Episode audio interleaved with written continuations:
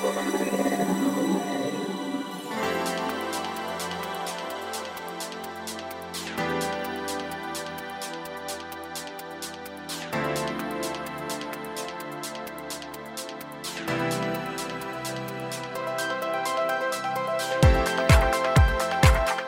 んにちはゆきです。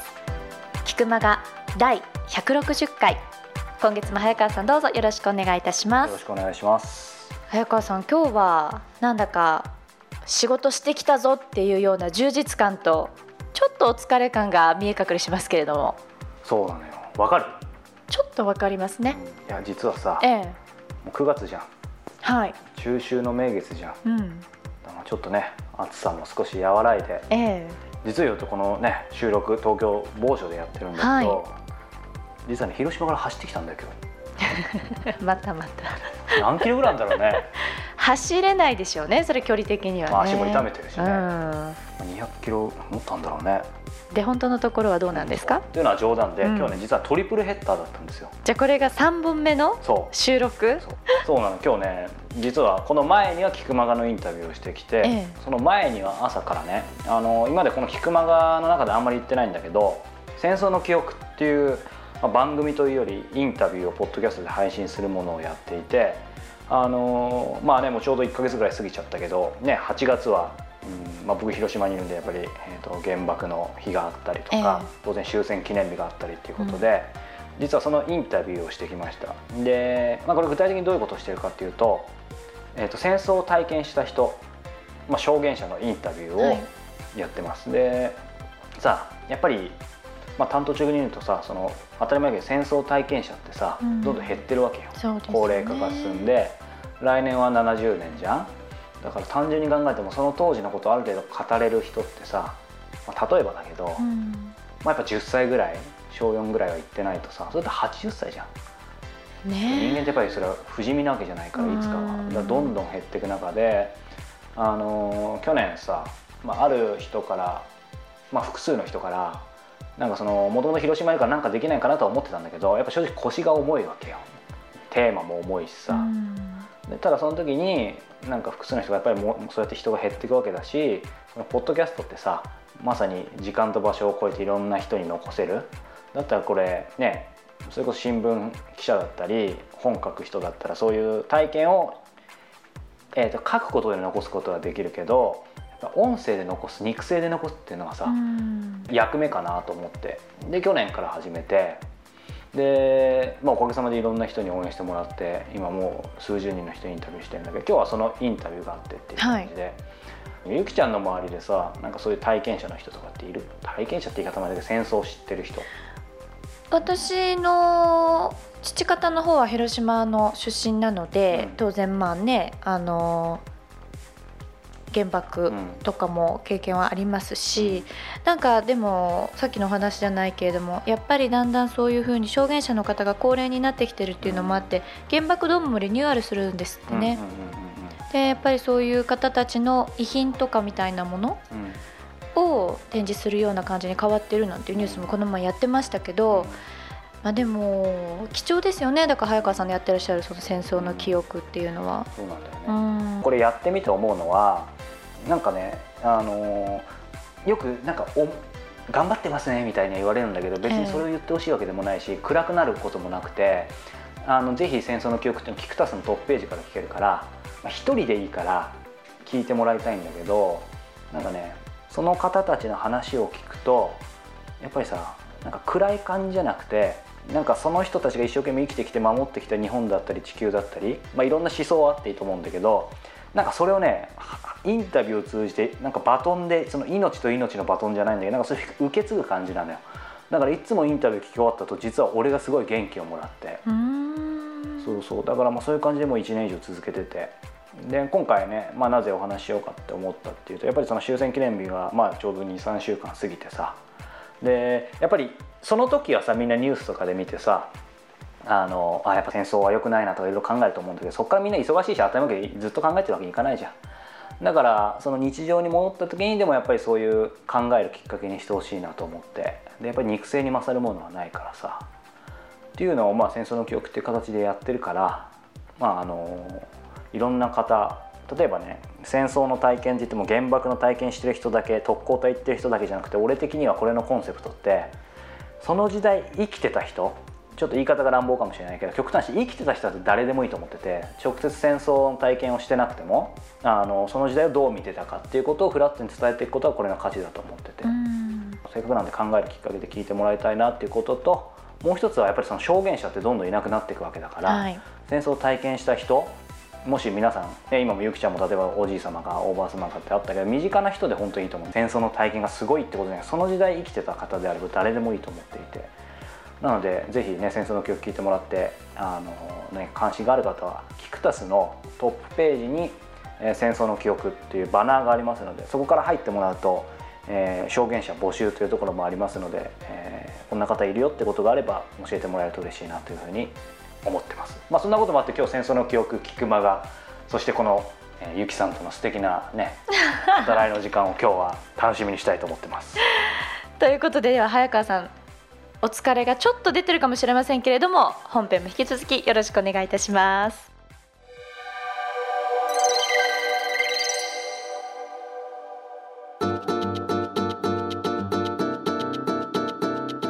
続いては今月の菊間がインタビューです。さあ早川さん、はい、9月今月は一体どなたにインタビューされてきたんでしょうか？今月はですね幻冬社の編集本部本部長まあそれは会社的な肩書きですがもう本当にベストセラーメーカーとして知られる編集者カリスマ編集者の石原正康さんに、えー、インタビューしてきました。この方って確かプロフェッショナルとかも出てよくご存知で。いらっしゃいましたよね。取材力がいやいやいや。素晴らしいでも多分当時私あれ拝見したの結構前だった記憶があるんですね。おそらく2006年ぐらいだと思うね。それから10年ぐらい経っての、うん。うん、今の石原さんとかますます気になりますよね。あのねいい意味で、ええ、その印象地でやっぱり言ってる人というか、うん、まあ、まさにプロフェッショナルという感じなんだけどあのこれねあの当然見てない方もいらっしゃると思うので石原さんはその、まあ、幻冬者で今さっきお話したように編集本部本部長、まあ、要は編集のトップ、はい、で役員でありながら今も現役で編集者としていろんな本を手がけてるんだけど例えば有名なところでいくと今実はここに手元にもあるんだけど村上龍さんが作った「13歳のハローワーク」って知ってる？知ってます。これみんな知ってるよね多分有名ですよね。100万部以上売れた、うん、その本だったり最近でいくと同じく村上龍さん55歳からのハローライフあ今ドラマにもなったりとかで、まあ、このタイトル自体が似てるよね。この13歳のハローワークとハローワークつながり。ハローライフライフ実は違うよハローつながりですね。ただまあ同じ村上龍石原正康のコンビで出して、ええ、まあ、あのヒットしてるっていう話なんで、まあ、これから本編でもそういう話出てくると思うんだけどまあ本当にその他にも五木ひろゆきさんだったり山田詠美さんだったり、まあ、いろんな人を、まあ、一緒にやりながらベストセラーがもう業界で知らない人はいないっていう人で、まあ、実際会うのをすごく楽しみにしてたんだけど、はい、まあ本当にもう超がつくほど多忙な中でさ。でしょうね、うん、でこれ別に怒られないと思うからあの言っていいと思うんだけど今日もともと午前午後1か。午後1で取材だったんだけど、うんあの急遽連絡をいただいてあの彼もやっぱ売れっ子だからさあの BS で「ザ・インタビュー」っていう番組をやっていていろんな人と対談する、ええ、でそれの彼はインタビューやってんのよへえそうなんです、ね、だからそれを急遽入っちゃったからリスケしてくれないかって言われて、え、でも俺もねあのもうここを逃すと忙しい人だからさ、うん、粘りに粘ってあのもちろん別の日も提案したんだけど、まあ、今日のできればこの後の方でって言ったら、まあ、変えてくださってまあ、テレビの後に来てくれたんだけどまあね本編をぜひ聞いてほしいですけど僕としては、まあ、すごく勉強になったしやっぱり、えー、と形は編集者だけど、うん、まさに人の話を聞くのが仕事だししかもザ・インタビューでインタビューをやってるような人ですから僕としてはまあ、やりやすいようなやりにくいような。いや楽しみですね。そしてかつて憧れてた出版社の編集者をやってる人でもあるから、まあ、そういう意味でも僕がねどういう感じでやってるかっていうのをまあ聞きながら楽しんでもらえると嬉しいなと。それではこんなところで石原正康さんのインタビュー第1回をお聞きください。こんにちは。プロインタビューの早川洋平です。菊間が、えー、今日はですね、えー、幻冬社の、えー、編集本部本部長で、はい、えー、編集者の石原正康さんにお話を伺います。石原さんよろしくお願いしますえー、今日はですねもう本当僕出版社にもともと新聞社と同時にいろいろ受けていて、はい、憧れで受けまくったんですけど落ちた、まあ、その出版社なので、まあ、現当社受けてないんですけどどこ受けたんですか、まあ、講談社だったり、はい、いろんなところを受けたんです。あ本当ですか、はい、石原さんどこまで？あの会社に行ったんで多分、はい、面接とかまで行ったんですあでもねそこまで行くの結構大変ですからね筆記で。ね1,000人に1人とかそのぐらいのそうですよね。宝くじ的なね、はい、競争率ですからねまあ、そんな、ね、あの僕にとっては憧れの、まあ、場所でもあるんですけどもあの今日はいろいろお話がかっていきたいと思うんですが最初にあの石原さんの、えー、プロフィールを、えー、簡単にご紹介させていただきます。石原正康さん1962年新潟市生まれ法政大学卒業後角川書店へ93年幻冬社設立に参加えー、五木ひろゆきの「大河の一滴」や「人生の目的」「天童新の永遠の子」村上龍の13歳のハローワークなど編集者として数多くの話題作やヒット作を手掛けてきた NHK プロフェッショナルにも紹介されるなど業界屈指のベストセラー編集者としても、えー、知られています。ということで今日いろいろお話伺っていきたいんですけども僕、まあ、石原さんのことはいろいろそれこそプロフェッショナルだったり、はい、えー、他のでももう存じ上げていろいろ今日お会いできるの楽しみにしてたんですけどもあの以前からその編集者のお仕事って、はい。助産師っていうキーワードを使われていて、はい、まあ、その中で最近、まあ、まさに石原さんが助産したというか、はい、なんか本って今どんな感じなんですかね？最近だとちょうど6月にあの、はい、NHK で連続ドラマになりましたけど55歳からの「ハローライフ」はい、村上龍さんの小説になりますけども、はい、えー、これは3年ぐらい前に、はい。えーと、と村上さん新聞の連載って久しぶりだったんですけどそれを、えー、日本のですね、うん、まあ、新潟日報とか中国新聞とかいろんなあの各地方紙があるんですけどもそこ全部25紙ぐらいに連載してもらって、はい、でまあ、それを単行本にして1617万部ぐらい売れたんですけど、まあ、それを最初あの村上さんに頼むところと、はい、あと各新聞社にお願いに上がるところと、うん、それ全部やって、うん、で単行本もまあ売れて。はい。で文庫も、えー、出て、はい、であと NHK のドラマで非常に評判も良かったんですよ。うんなったんで、えーと、非常になんか自分としては達成感のある最近の仕事かなと思います。うん、なるほど、まあ、まさにねその一つの、えー、作品といってもその最初に、まあ、村上龍さんにって話と、今新聞社って話もありましたけどこの本は、まあ、それこそ、今実は手元に13歳のハローワークもあって、はい、まあ、名前も似てますし、えー、と僕自体13歳のハローワークで結構その記者になろうとか人生変えられたんですけどもまああのタイトルも似てるしなんとなく雰囲気は似てるんですけど、うん、ただ中身って当然全然違うじゃないですか。13歳のハローワークはあの、まあ、13歳一応ターゲットにしてますけど、うん、えー、子供に向けた職業図鑑です、はい、55歳からのハローライフというのはこう現実の厳しい現実と直面する中高年の話なんで、うん、全く内容は違います、うん、その辺っていうのはうんまあその石原さんの中でもともと13歳のハローワークの55歳版を作ろうとかみたいな感じで例えばこういう図鑑にしようとか、はい、そういったイメージっていうのは全くなかった、えーとまあ、まさに早川さんおっしゃる通りで図鑑にしようと思ったんですよ。あそうなんですねで大体今定年ってのは60歳定年が多いんでまだ。で55歳っていうとそのちょっと手前ですよね。でその頃から考えて、えーと、この先、えー、新たな職業を、まあ、定年後とか見つけるとしたらどんな職業があるかっていうのを探したんですよね、はい、村上さん。もハローワークに行ったりとかして。まあ、13歳のハローワークみたいなこれ600ぐらい13歳のハローワークは職業を紹介してますけど、そういった本を作ろうと思ったんですよ、はい、そしたらでもあんまり職業はないんです。60歳の職業。あ。それ検索したらない。検索したらないし、はい、で話を聞いてでもないし、うん。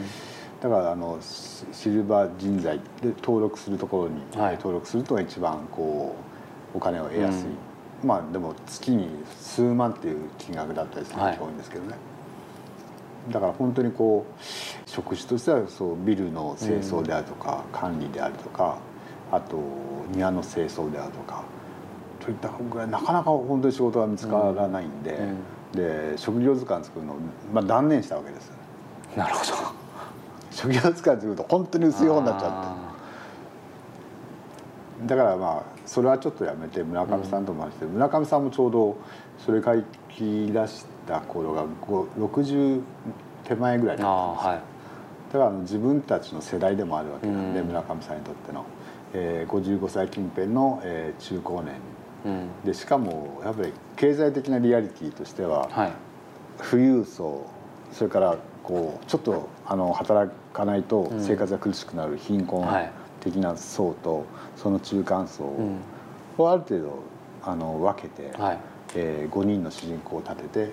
えー、書こうということになるのが、その小説始まりです。なるほど。まあ、形としてはつまり最初今お話伺って面白かったですけどやっぱ図鑑からって話だったと思うんですけどいずれにしてもそういう構想というかそういうのってどっから出てきたんですか？それ村上さんのアイデアでしたね。13歳のハローワークもそうでしたけど、はい、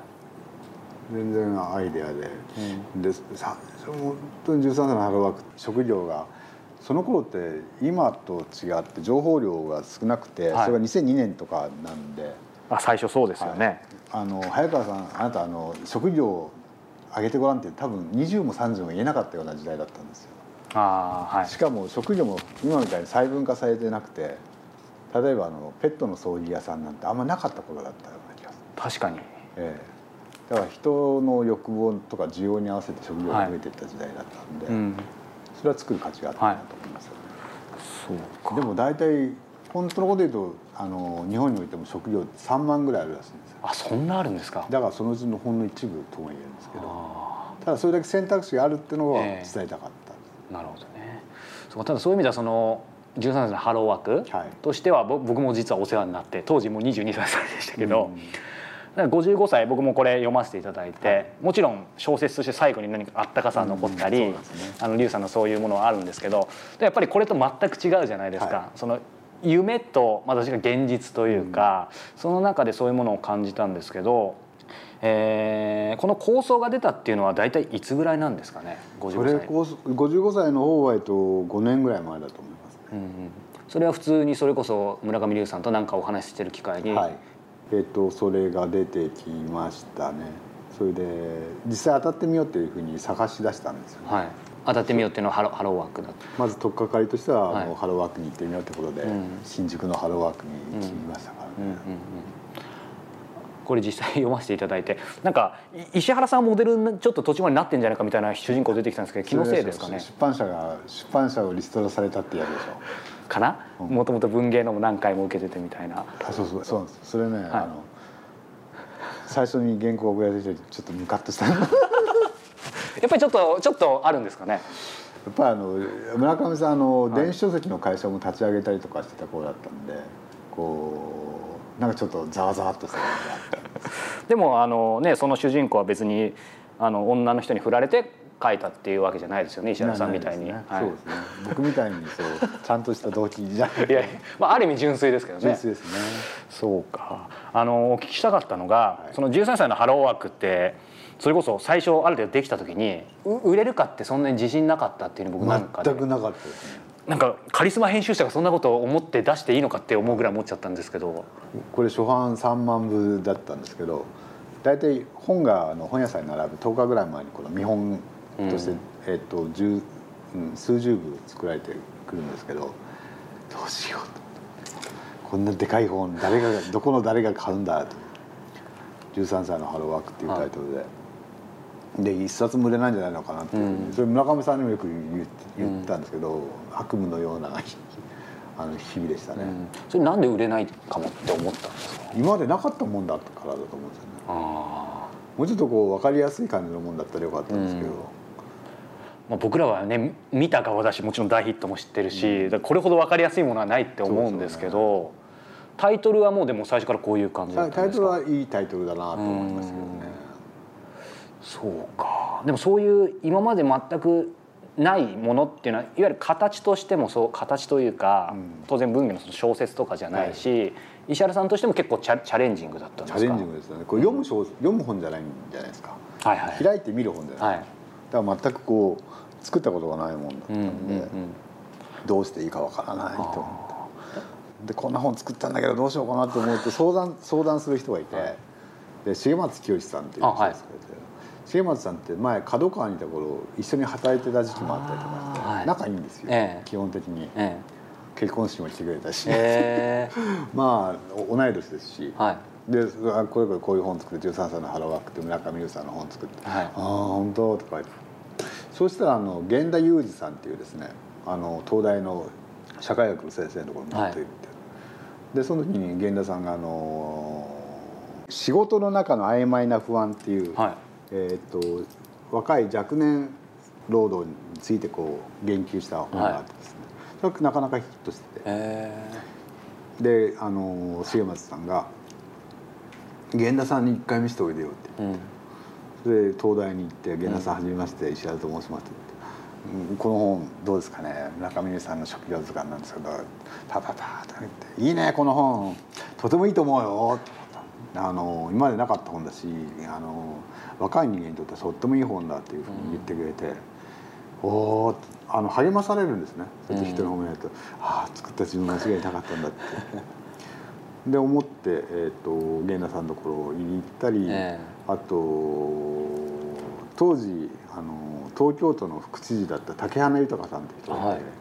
その人、まあ、あの警察官僚なんですけど、うん、えー、そこにも持って行った方がいいっていうそれは PTA の小山さんっていう方から言われたの。そのあの竹花さんのところに持ってったら「うん、おおこれはいい本だね」とかって言って、うん、俺ら警察官はね補導した高校生とかあの結局説教して返すのが仕事なんで返す時に「この本すごく便利だ」って。言って「あおお前なんか好きな仕事ないか?」みたいなそういうのを選ぶのにとても便利な本だから「いい本だね」って言って。分かった分かった警視庁を紹介してやるかって警視庁まで行ったすごい。だから要するにそうやってこう自分がやってることが間違いないなっていうのを確認していくような作業なんですけど、はい、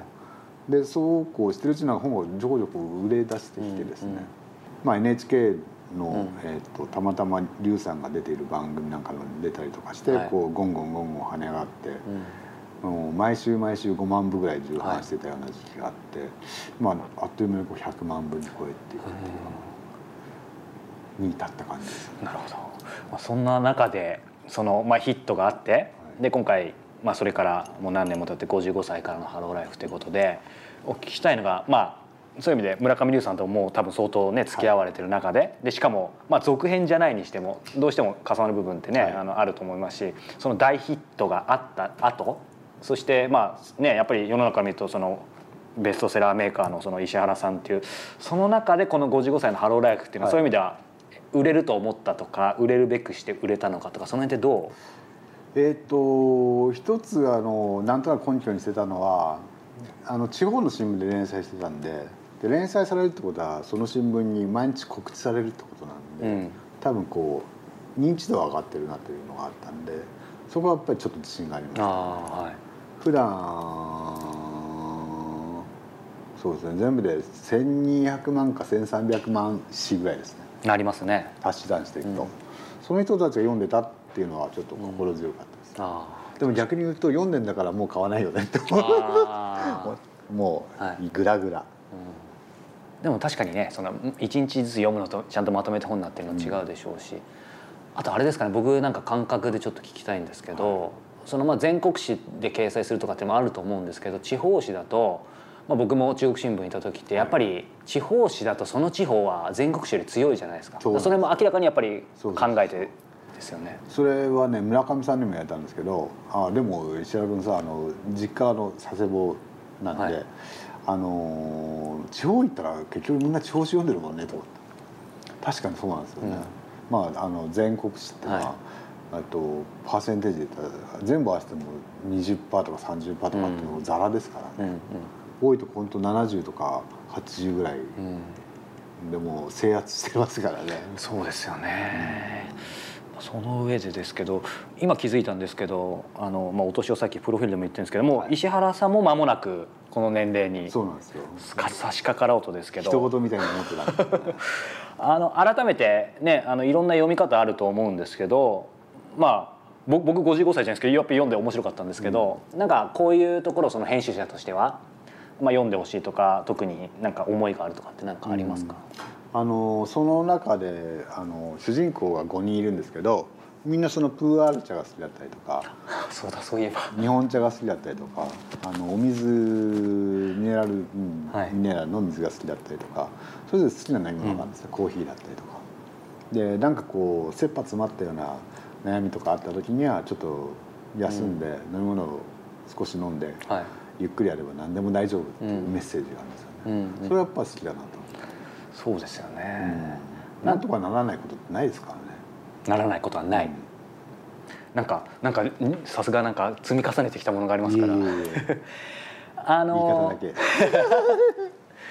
13歳のハローワーク僕23歳で読んでましたけど、はい、実際55歳のハローライフって体感として読んでる層ってどんなですか？えっと単行本の時にいっぱいはがきをもらったんですけどそうすると、えっと、60歳、専業主婦と。あと、まあ、公務員の方とか、うん、あの普通の会社員の人とか、はい、あのちょっと村上さんの読者って大体あの40前後ぐらいでちょっと尖った感じの、うん、どちらかというと外資系なんか会社員とか、はいはい、そういう人が多かったんですけど、もっとこう平ったく感じ平ったく、あの今まで村上さんの作品読んでこなかったって人が多かったですね。だから55歳から「ハローライフ」っていう,、こう中古年向きっていうのがちゃんと届いてるなと思いました、そうするとこれなんか続編とかってあったりするんですか？いやいや全然考えてない。年齢で切るのはどうどうかなとあれですけど。次何歳とかいるんだねまあ、そのうち80歳とか70歳とか今人生長いからあれですけど。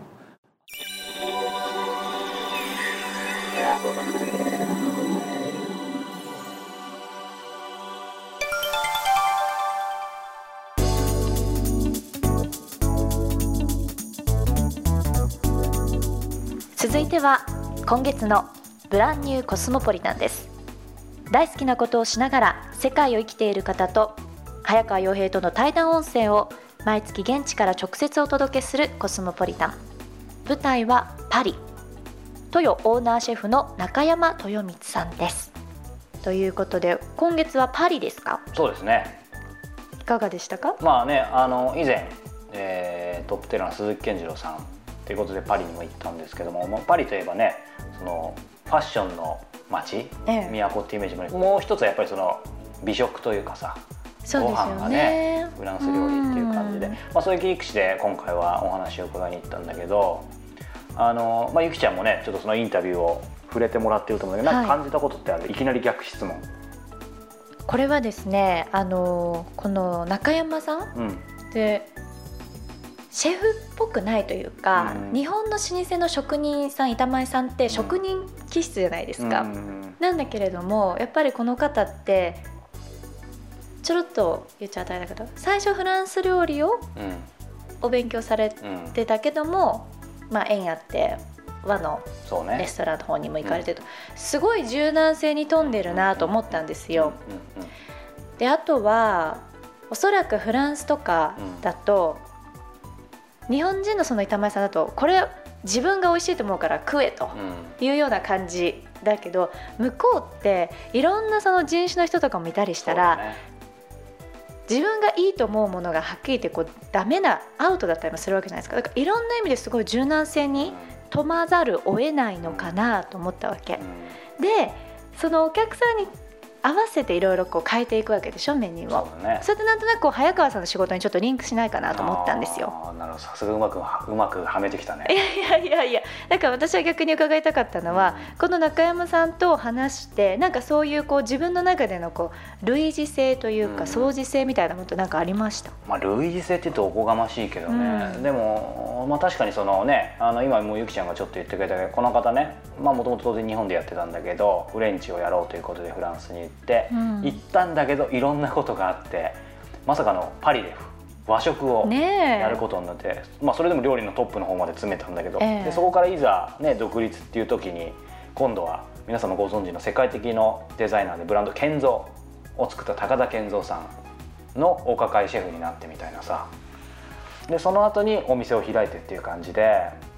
なんかねその、まあ、ヨきちゃんの質問に答えになるか分かんないけどやっぱり芯は通ってる方なんだよ、うん、ものすごく通ってちゃんとその量に対する情熱とかすごいんだけどやっぱりねその時その時のまあゆきちゃん柔軟性って言葉言ったけどやっぱりさ流れに乗る乗るというかさ身を任せる。何でもやるってことではないんだけど、うん、その辺をすごく大事にしてきてさ、ね。まあ、だからこそ逆に開けてったのかなみたいな。確かにねだからまあ共通点かどうか分かんないけどその俺の仕事も確かそのインタビューっていう意味では相手に合わせてとかさ、この聞いてる人に合わせて、まあ、さっきの料理っていうところであればそう変えていくってこともあるし、その人の魅力をどう引き出そうっていうことではある意味料理なんだけどさ。っていうことでもちろん共通点も感じたのとあとはそのやっぱり何か自分の好きなことをやるにしてもある程度時間をかけてその一直線でさその目標までいける人もいれば、うん、まあ、ある意味豊さんもさ形的な表層的に見れば回り道になったこともあるけどさ。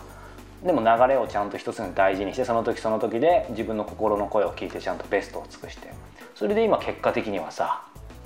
そのね向こうですごくいろんな人に評価される料理を作ってるってことだから。何て言うんだろうな。すごくその柔軟性ってこともそうだし流れを大事にしてるというかさ、でもその中でねあのこのちょうどアップしてる豊さんのコソンポリタンのページも書いてるけどさ。そうなんだけどそういうことを柔軟に持ちながらもうんなんだろうな。日本人ということを大事にしてその日本人であり続けるというかさ。それは国籍って意味じゃなくて自分のその仕事の中で日本人しかできないこととかその日本人としてこう見られてそこで切り開けるっていう部分だけはずっと曲げないできてるんだよ。だからねやっぱりそこが彼の要はうん柔軟とこだわり両方持ってるというかさ。そうですよね、うん、だから今があるのかなっていうのは、まあ、個人的には感じました。さあそれではそんな中山豊光さんとの対談の一部ここでぜひお楽しみくださいなぜ、まあ、今お店このパリに構えられてるってことですけどそもそもやっぱりね豊さんがなぜパリにえー、いらっしゃったのかっていうところ、まあ、もう少し遡るとその、ね、料理人としての、えー、キャリアにも遡っていくと思いますけれども、はい、今、えーと、来られて19年。19年。はい。そのきっかけっていうのはもともと当然お料理の仕事そうですね、はい、その当時働いてたあのレストランジャンムーランっていう神戸のレストランがありまして、はい、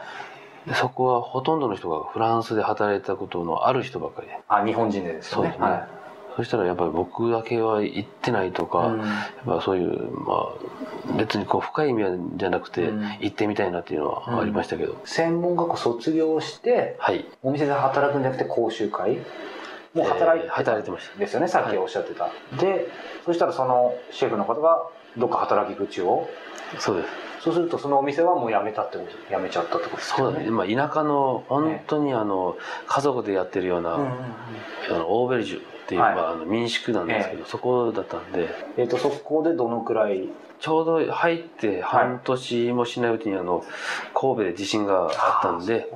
一回ちょっと手伝いに帰りたいなと思って、たまたまその時に日本のレストランが西日本を車で回ってるっていうことになって、それはテレビでも放送されたんですけど、それに合流することになって、はい、で働いて今度はフランスに帰ってこないといけないんでそうですよね。土方とかそういうあの街の関わるような仕事をして帰ろうと思って神戸の,、まあ、あの復興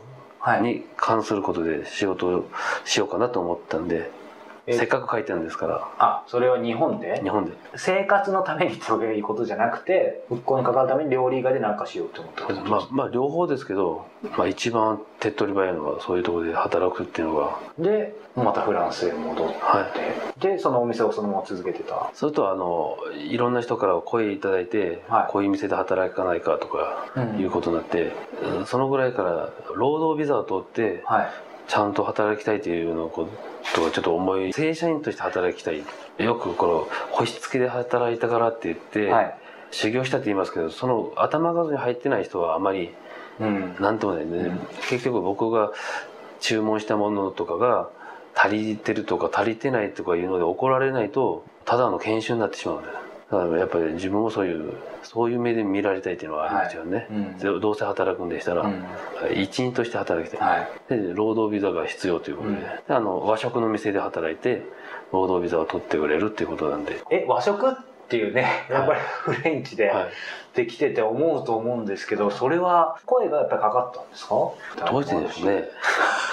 としてもやっぱり自分のジャンルと違いますよね。っていうのでなんか迷ったりは全くしなかったんですか？迷いもありましたけど結構勉強になることも多くて、うん、物の管理とか下処理っていうのはやっぱり日本はすごいですし、うん。はい、カウンターの商売やってるんですけど、はい、その和食の店がなかったらそういうカウンターで切ったり、はい、なんとかっていうのは多分できなかったと思うんですけどね、うん、日本人で勝てる部分っていうのを探そうと思ってフレンチでずっとなんか言われてるままじゃなくて、うん、当てにしてほしいというか。やっぱりさ6年って、はい、例えば周りで同じぐらいでフレンチやってた人たちが相当言われました。ねその結構メジャーになってたりいろいろ独立したり中で、うん、焦りとかまあだから日本料理行っちゃうっていうのはないと思いますけどそれはもう焦りは相当ありましたけどありました？やっぱり周りの先輩たちがもういい加減にフレンチ戻ってこいとかもう日本戻ってくればとかいうことは散々言われましたけど、うん、日本に帰ろうというものをだいぶ考えた時期がありましてあの高田健三さんっていう人とも出会いがあって、はい、でいろんな話してもしこっちでお店をやりたいんだったら、協力することはできるかもしれないって言って家で働くっていうのが条件ですけどね。あまあすごい大きい豪邸に住まれてたんですけど、はい、京都からなんか三味線のお師匠さんみたいな人たちが泊まり来てて、うん、1週間だけなんかお料理をお願いしますって言われたんで、はい、まあ当然和食の人だと思ったのかもしれないですけど、うん、でそのお客さんとかでは気に入ってくれて、うん、あのここで働かないかということになったんですけどね、うん、じゃあそういう意味ではそのフレンチっていう別にそれでっていうのともちょっと違う。料理そうですね。料理人としてですけどでもいろんなパーティーがあるんで、はい、あのいろんなものに対応できないといけないんで、うん。その辺は重宝されましたけど、まあ、逆に言うとその高田健三さんのすぐ受けなかったっていうのはそのお店でやりたいっていうのもあったと思いますけどそ、ね,、のフレンチというよりもっと広くなるっていうことに関しては。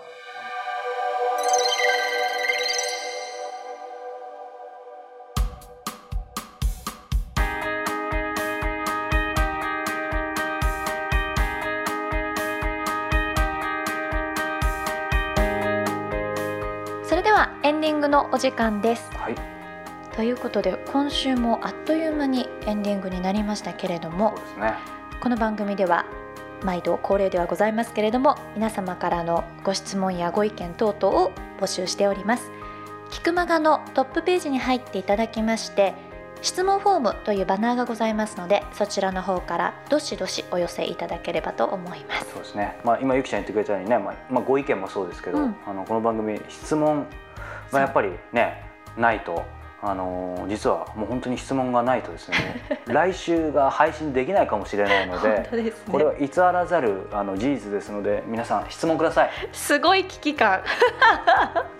頑張ります。はい。でまたこの番組では隠れコーナーじゃないですけど助けてリスナーさんという、はい、早川さんの悩みを解決していただきたいというコーナーも存続ね、はい、できませんから。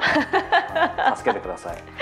さあそういうわけですので質問また早川さんへのお悩みの答えなどをね皆様ぜひお送りいただければと思います。その時はご紹介させていただく可能性大ですので、はい、ポッドキャストネームをお書き添えください。またこちらの方採用された方には？そうですね。あの僕の使ってる筆記用具というかですねちょっと文具をプレゼント、はい、詐称ですがさせていただきますので ですのでお名前ご住所等も一緒に送ってくださればと思います。さあこんなところで今回ちょっと全体的に早川さんの最初のテンションから見違えるほどのあ本当ですか、ええ、情熱的な感じで全てのコーナー熱くまとまってるのではないかと思いますので。少し顔色も良くなってきましたね、うん、なんか逆に日焼けしましたね、うん、今更だけど。まああのね息走ってきてますからねそういす。これからまあちょっと月を見ながらまた深夜のランに行こうかと思ってます。ということで皆様ぜひ来週もお聞きください。ありがとうございました